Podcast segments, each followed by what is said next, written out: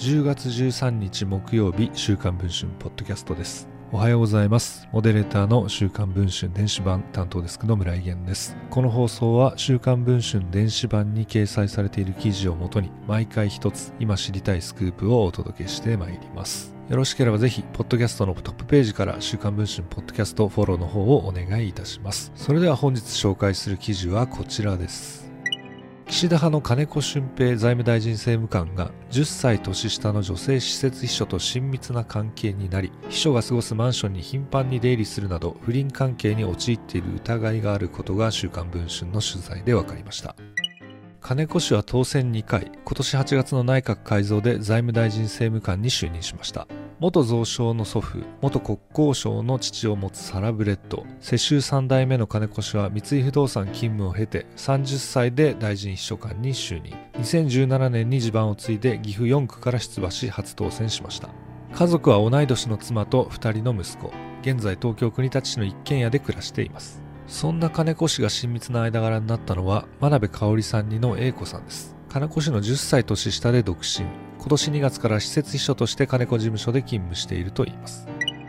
9月13日夜19時前、英子さんは水彩柄が印象的なタイトスカート姿で3つのバッグを手にマンションに帰宅しました。その約2時間半後、金子氏が向かったのは国立市の自宅ではなく、東京都中央区にある英子さんが過ごすマンションでした。警戒するように周囲を見渡し、エントランスをくぐっていきました。一晩明けた9月14日朝、前夜から翌朝にかけ、一気に円が値下がりし、円相場は1ドル145円目前まで急落。金融市場は緊迫感を増していました。そんな中、朝8時50分、マンションの裏口から先に現れたのは A 子さん。その約50分後の9時37分、金子氏がシャツの第2ボタンまで外し、胸元を開けたスーツ姿で登場。横断歩道を渡り、慣れた様子でタクシーに乗り込んでいきました。この日に加え、9月下旬以降、少なくとも9月26日、10月5日、10月8日の計4回、A 子さんの過ごすマンションから朝に時間差で出てくる2人の姿を週刊文春は確認しています。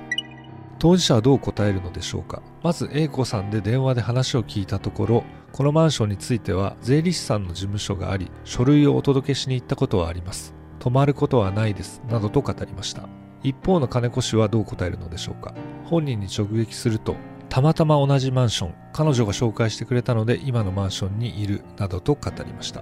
中央区のマンションをめぐって金子氏は A 子さんの部屋があると主張。一方の A 子さんは税理士の部屋を訪ねただけで金子氏の部屋もないと主張。2人の回答は矛盾していましたがその後 A 子さんは回答を翻し新たな説明をしていました。